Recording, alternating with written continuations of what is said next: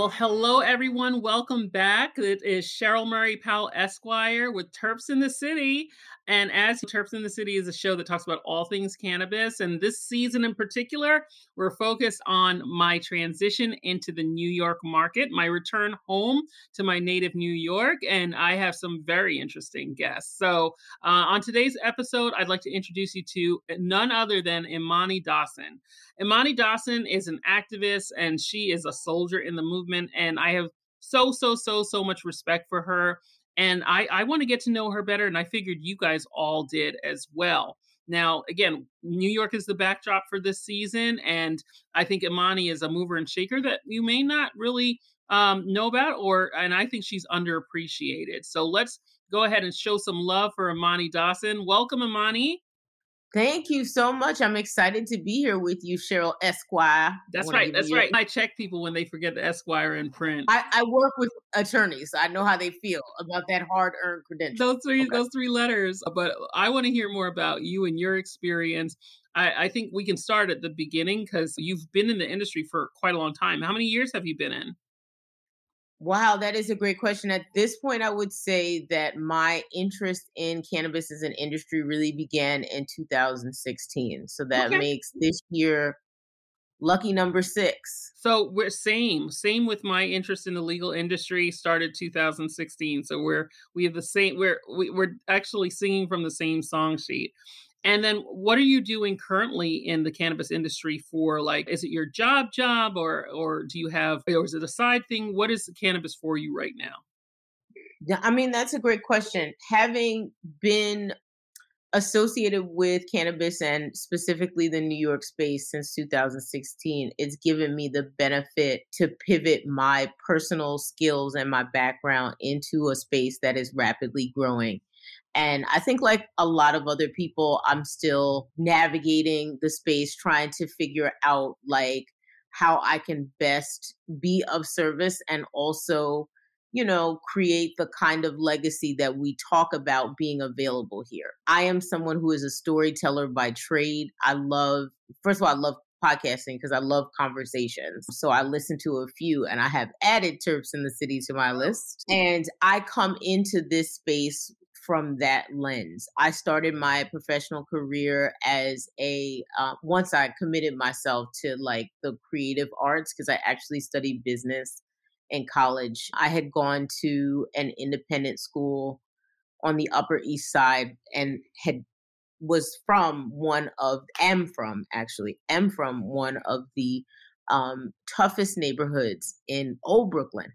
It's still tough it's gentrifying. We have our coffee shops in East New York now. We've never had coffee shop. And we have you can tell the the demographics are shifting even there. But growing up, it was one of the poorest and most neglected and underserved areas of the city. And so I had a journey from East New York to like the most elite, most privileged community in our city. And that was my daily juxtaposition Monday through Friday for like six years. And there I, is where I kind of received the support to develop my voice, to kind of question things, and also learning what it means to be an outsider and learning how to observe and tell like my story, like me in proximity to the space, and also tell the stories of others around. And that's also, that was all happening up against the height of the drug war in of Brooklyn course. and in the city.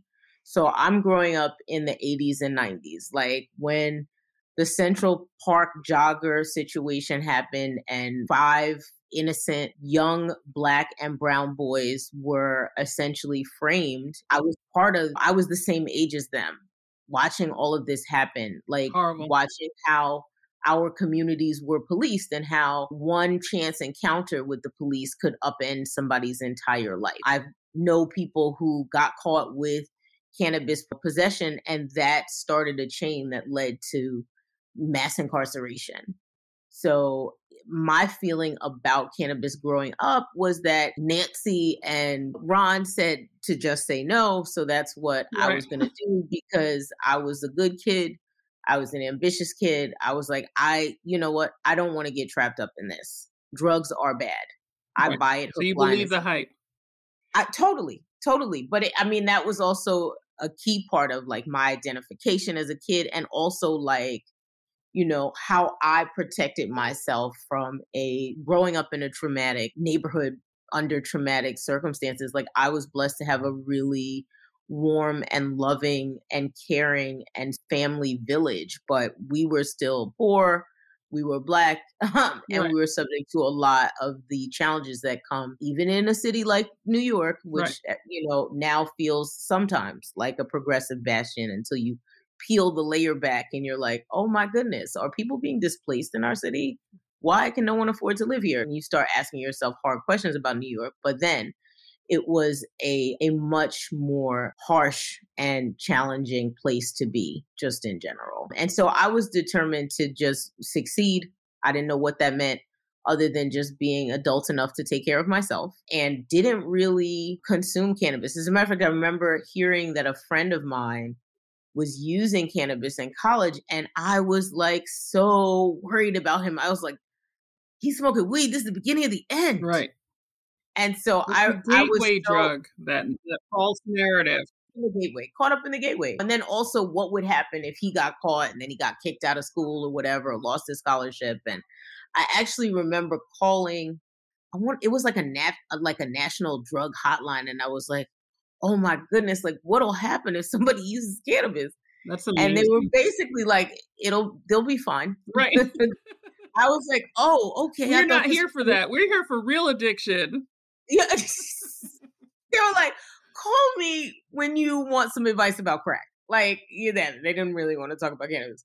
But uh, that was my first inkling that perhaps um, this drug wasn't as deadly as I had been led to believe. And this is, of course, juxt like juxtaposed to the elders like my mom's generation who use cannabis as a way to like unwind from their own pressures on right. the weekend. So like even like I'm telling you like oh my god I was like first is cannabis and then it's crack. I knew people who shall remain nameless because they will be like Imani why are you talking about our business on a podcast Right. Um, but they would they would go and smoke every weekend. It was it was part of their social interaction. And now that I know more about and cannabis, many parents and many parents, right? I know that it was also medicine. It was stress release, stress management, like eight, like being in the eighties and like navigating life, um, especially as a single parent. Reaganomics. It, uh, come on. Yep. You listen. We weren't just don't say no to drugs. They were like say yes to this capitalism. So um, navigating that in, in Brooklyn back in the 80s and 90s for, for parent with um, multiple children, it, it wasn't easy. And one thing that you touched upon that I kind of want to explore a little bit is the duality of being a, a black child where you had the benefit of access to very elite spaces, privileged spaces, and then the return to your your own domestic situation which you as you described it as a traumatizing environment as far as the, what the neighborhood was like and the things that you witnessed. So let's talk about that and uh, and uh, with that how has that prepared you for the duality of being true to your culture in cannabis space but still having to navigate with these large companies and and uh, be present in these white spaces in order to give access to others. So, can we talk a little bit about that? Yeah, absolutely. So, let's start with just like the experience of going to independent school and then coming home. In some way, it was difficult initially. It was, I would say, those first years were the hardest mm-hmm. of my childhood because I went from a sort of enclave of gifted students who all had the same sort of cultural lens that I did coming from the same community to then being in a program, I was in a program called Prep for Prep, which gets minority students into independent schools, or I should say, students of color nice. um, into independent schools. And so I, I then went from like one sort of cohort of really smart and curious students to another cohort where we, as part of the training for the program, are really introduced to like what it means to study, but also to really work hard in a school environment. Like that right. was the first time I really had to work hard. And then getting to Spence itself, the work was definitely more challenging than I was used to. But the biggest the biggest issue for me initially was feeling just very much like I didn't belong in the space because I, in some ways, represented like the antithesis of the typical Spence student, right? right? Like I was poor, and most people were not. I was black, most people were white. Right. I came from Brooklyn, and people looked at me with like sadness and pity in their eyes when they were like, "Oh my God, you're from Brooklyn." And it's so funny now because I go back to reunions and like, "Oh my God, Brooklyn is so hot," and I'm like, "Oh, you're welcome. You're welcome for making." We Brooklyn made it hot. that way. exactly. I'm like, "You're so welcome, girls." So there was a lot of there was a real sense of like not belonging right and and wanting to belong I, I i think that i am one of those people that thrives in community and so it was hard and then i just kind of determined that i belong there first of all that right. i recognize the benefit that i brought to the space which is a perspective that most of the girls in my class had not had up until that point the way that they engaged with black people were as so here is a peer and I also recognize that I got a much better education than most of the people who lived in my community. Like I and yeah. by better education I mean that I was lucky enough to be taught by progressive instructors even if they didn't always that wasn't always the reflection of like the parent body or even the student body but they were open and honest about issues like structural racism like that being in school was the first time i ever heard that like there was a direct correlation to like enslavement the enslavement of our ancestors for hundreds of years and the current condition of black people because as you grow up and you start to wonder and you look beyond your family or and for some people maybe you didn't have to look beyond your family you're like why is there this attribute attribution of all bad things uh, why is there an association mm. of, of, bad bad things with blackness right? Like that black starts with, and black market so, and all those things yes. A hundred percent. So i i am grateful to for the opportunity to to learn how to engage with all different types of people and also to value my own voice and what i contribute what i can contribute to to a space like going being like educated and women centered environments was extremely empowering for me. And it also mirrored my my home life where my mother was a single parent raising daughters. So it it it taught me how to feel confident and prepared in any room and that has served me well throughout my career and cannabis is is sort of the the most recent iteration of what has been a really colorful and momentous journey mm. for me. I love that. Thank you for sharing. And I, think a lot of people of culture have similar experiences with that. To things on television now, and now the television's showing more diversity, which reflects that that child who has to for to further their entire family, everyone's hopes and dreams is hanging on their success, and that pressure and going into those sometimes unwelcome spaces. But I love how you talked about your transition to a, a, a position of power where you're like, I'm bringing a lot here as well. I'm giving you perspective as well. I have confidence. And the piece that I hadn't really ever thought about is being educated in women centered spaces. And I haven't experienced that. So I think that also kind of contributes to, to who you are, are as a person. And I, I love to hear that. And it's something for consideration. You, you mentioned that some of your peers in school, their only interface with people of color were with their servants and how you had to kind of help them understand that your your personhood. And I think Viola Davis in a recent article I read had a similar experience where one of the directors on one of her movies called her Louise and then she I think the name was Louise. I want to say Louise.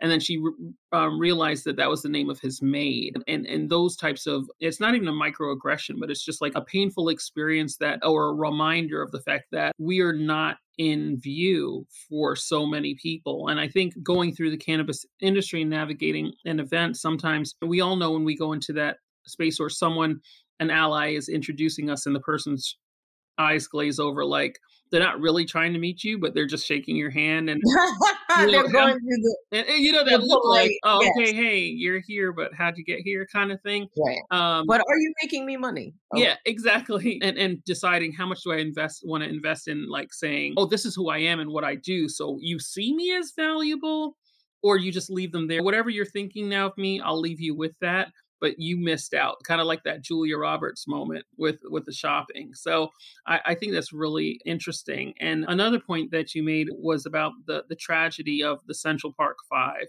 and how they were framed wrongly convicted tremendous abuse and they're still dealing with the trauma of, of that incident. And recently i was watching an episode of atlanta where i don't know if you've seen this season but it really deals with a lot of race related issues I've been it's I've I'm hearing it drum, bubble up, but Netflix is I'm blaming Netflix, y'all. You heard it here first. Like I am now a viewer that really has to binge.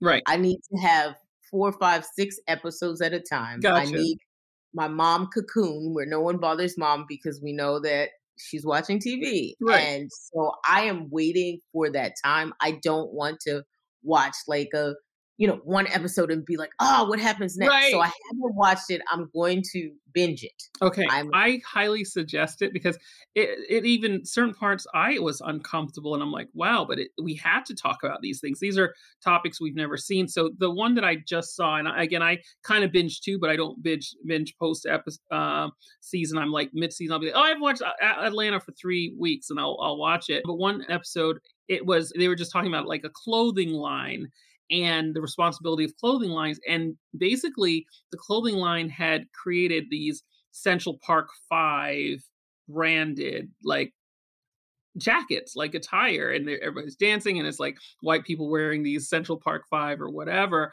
And it happens though. It seems so ridiculous that you would take a cultural tragedy and make it into uh, and commercialize it, making it into a commodity, basically commercializing pain, right?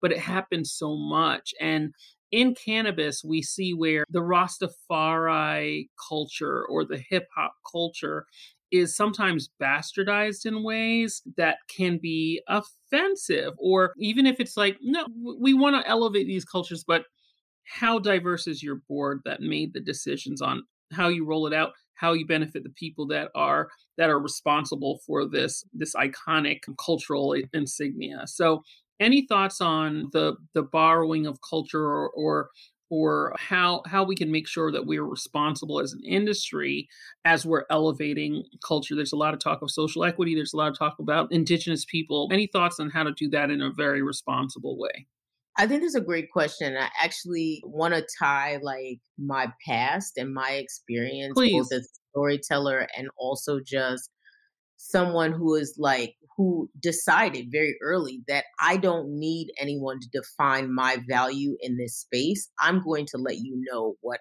I bring to the table and I'm going to operate like that. I think that that is 100% myself and you know my family i'm lucky enough to work in cannabis with my sisters but that we bring to this space is that we belong here and we recognize what we contribute. I feel like our country has a history of exploiting black people black labor black culture black love like and also having people who are like tragedy pimps at the same time right? It's like everything is monetized. I think that we see in this space where the grave injustice of mass incarceration, which we all know was fueled by marijuana arrests, drug arrests, the, the war on drugs, like that in and of itself has been the fuel that has for so long like powered the cannabis legalization movement.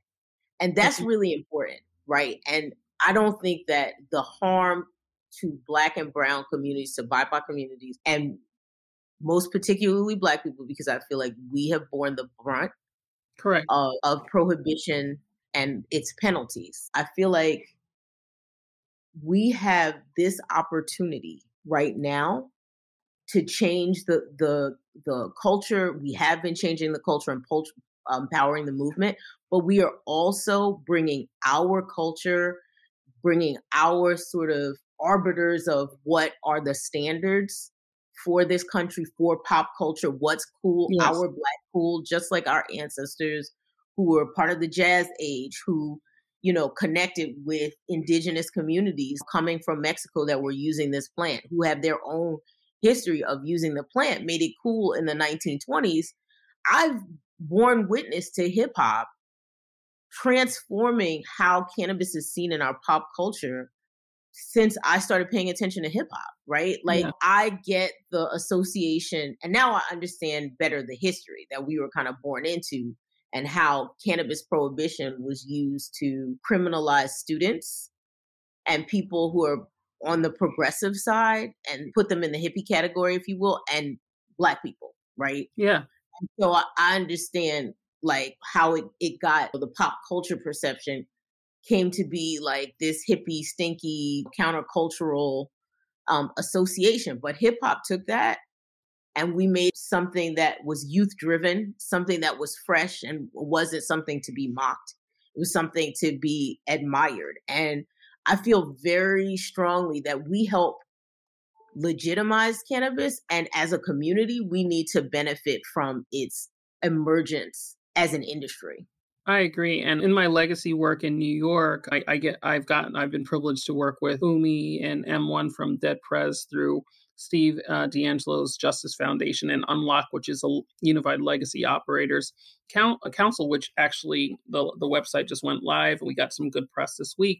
But that's one of the things that Umi uh, spoke about in his interview is that connection between hip hop and, and, cannabis and the fact that hip hop was considered illicit or forbidden, or you could get arrested for playing it loud at a certain period of time. And now it's been kind of taken over by mainstream culture. I want to make a pivot in our conversation because I want to make sure that I'm role modeling to the industry that just because you have a black guest on your show doesn't mean that they can only speak to black related topics. You are we've talked we've spoken about your your his history as a black woman. We've spoken to about your history as as a woman and we've we've spoken to your history as a native new yorker. But you know i am an advocate for also saying don't just put black people on the social equity panel minority panel put women on the women panel but we can speak to all to, all types of topics. So i want to make a pivot and and thank you for sharing because i think there we need to have these conversations and i want to push that forward but i also want to make it clear that you are a professional in the industry and you can go toe to toe with any other professional in the industry on a variety of topics. Um, so, with that said, let's talk about your work with NORML. NORML is one of the oldest advocacy organizations in the United States, around the world, and and you do work with or NORML in, in the in New York. Let's let's hear about the work that you guys are doing as an organization, as NORML and and the role that you play there. NORML is as one of the oldest organizations, I think the oldest actually organization created to legalize cannabis in America and like transform how it was treated as a community is doing what it's been doing since its inception and that is fighting for for legalization and ultimately the normalization of cannabis in our everyday lives. And i think that the most horrible part of prohibition for me is the fact that cannabis was labeled evil because black and brown people were benefiting from its medicine. And I think that the organization has been evolving in terms of like how they make the argument. The argument itself that cannabis prohibition is wrong and that marijuana ought to be available or cannabis ought to be available for medicinal purposes, but for any sort of responsible adult use is that has been consistent. I think how they're telling the story is really evolving. And you said something um, earlier, and I want to affirm what you said about how Black people are seen in professional spaces in this country. I do want to say that I in my work in this space as a communicator, as a community educator, as someone who has helped facilitate conversations with the legacy market about the upcoming opportunity and encourage them to learn more and also expand working to expand the definition of legacy so that it also includes people like my parents who were essentially medicating themselves using cannabis, right? There's a whole history and experience of people for whom this is, you know, how they healed themselves, how they, you know, dealt with the anxiety and stress of their times. Yes. Um, and and in their lives, I am working in by choice in BIPOC spaces. I am advancing our interests in this industry. I'm someone who's worked as a television producer and as a, a comms, like a comms strategist, and I'm bringing that same energy into the space. I am helping to create enlightened and empowered cannabis leaders, consumers, advocates, and I think that we all have to be advocates who happen to be black and brown. And yes. that is yes. by choice. You know what I mean? Like I feel like I see very clearly what this industry owes us and I'm here to help ensure that we get it. So a lot of the work that I've done around communications has been about advancing equity in the space and not just social equity, but like a true like equitable industry where there is room for people who are small producers, people who are employers, people who are learning about STEM and using cannabis as the end product, like for the benefits of cannabis. That is beautiful. That is, that is where I have chosen to to position myself. So that's what I do as as a company. We do communication, social impact communication. We are in the education and training space, helping our clients define what equity means and transform their culture before it, you know, becomes stuck using an, an anti progress lens. And also educating consumers about the fact that they need to be choosing cannabis products um, and brands that have ro- robust relationships with the community and are actively working to make cannabis a better space. I think it's powerful, so powerful. And, and and I don't know if you were um, able to witness the United Nations Regenerative Cannabis Live event that happened um, a few weeks ago. And I did. And the focus at ESG. Were you present, or did you watch it after? I watched the uh, I watched the video feed. Okay. I was not present, but I did work in support of some of the partners that were there. So I'm completely supportive of this sort of global advancement of cannabis as a social good, as a um, way forward through ESG, and having it be a space and an industry that ultimately values everyone and then leads the way for a transformation of our society where everyone can find a, a place and we could stop fighting each other Correct. or operating from a place where there there has to be one group has to to be oppressed or multiple groups have to be oppressed for the other groups to survive like i think cannabis can be used as a tool for good here in the united states and that getting back to your question about NORML, is also centered in the work and relationship that i have with NORML as part of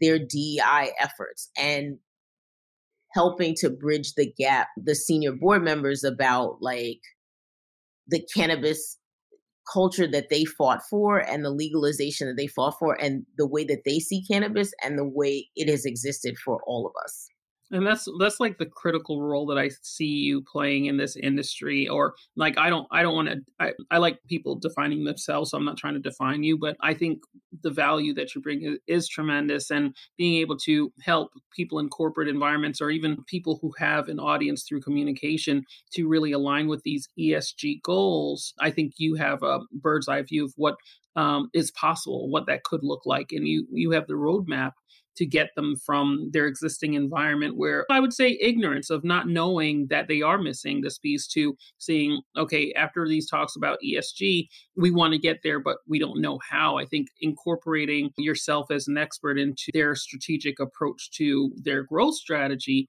is exactly the way forward. So, how can I? This is a question I ask all my guests. How can I support you? How can Terps in the City support you to get to what we like to call the next level in your career and, and in your um, whether it's your career, your philanthropy, your your your mission?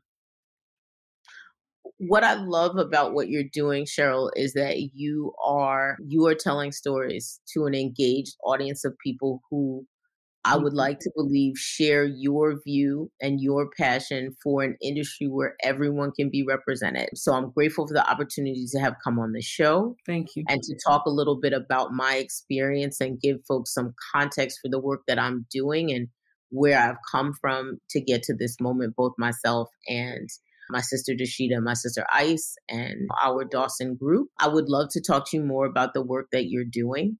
Absolutely. Um, I'm ready.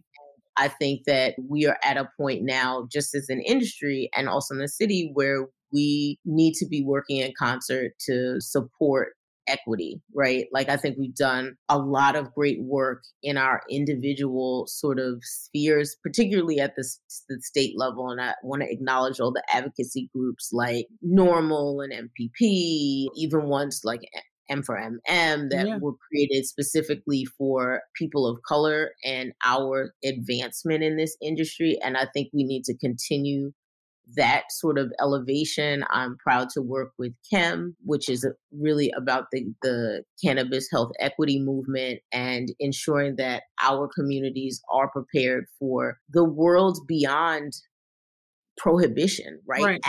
After prohibition, I can see legalization coming. I know you can see it. You are moving across the country to help facilitate that and to help advance equity here in New York. And other places as well, I'm sure. So I would love to talk to you about that and see how we can work together. We we absolutely will and we will soon and I'm ready and I'm grateful for you. And the last question before we close out Terps in the City and I ask all my guests is if I could introduce you to one person in the world, if some who would you want to be watching the show? Who's that person who can help you move your mission forward? So if you can meet one person, who would that be?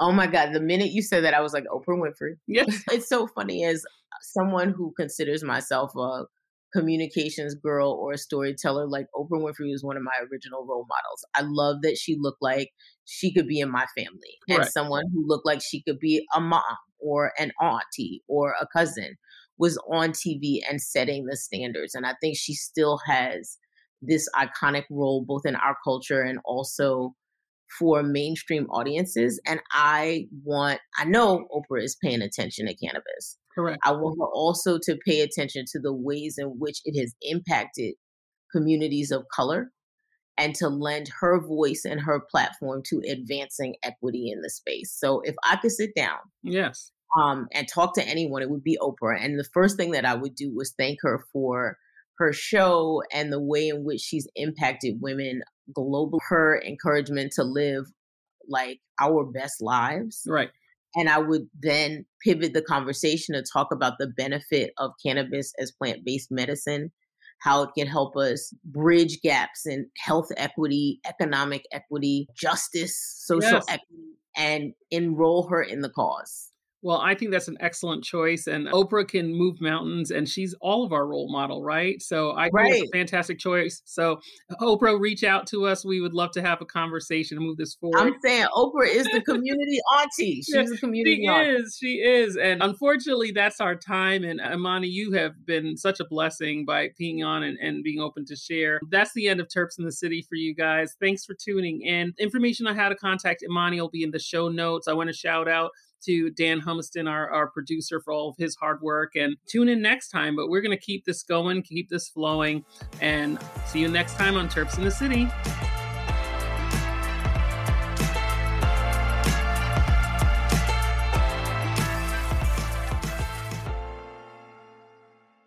Thanks for listening to today's show. To check out more great cannabis podcasts, go to podconx.com. Here's a preview of one of our other shows. Tune into a major journey podcast today, where guests take listeners on journeys and immerse themselves in the roller coaster ride both in and out of the cannabis space that brought them to where they are today. Throughout our conversations, guests share valuable lessons that they've learned along the way that listeners can use to empower growth both in their personal and professional lives. Check out a major journey today on all major podcast platforms.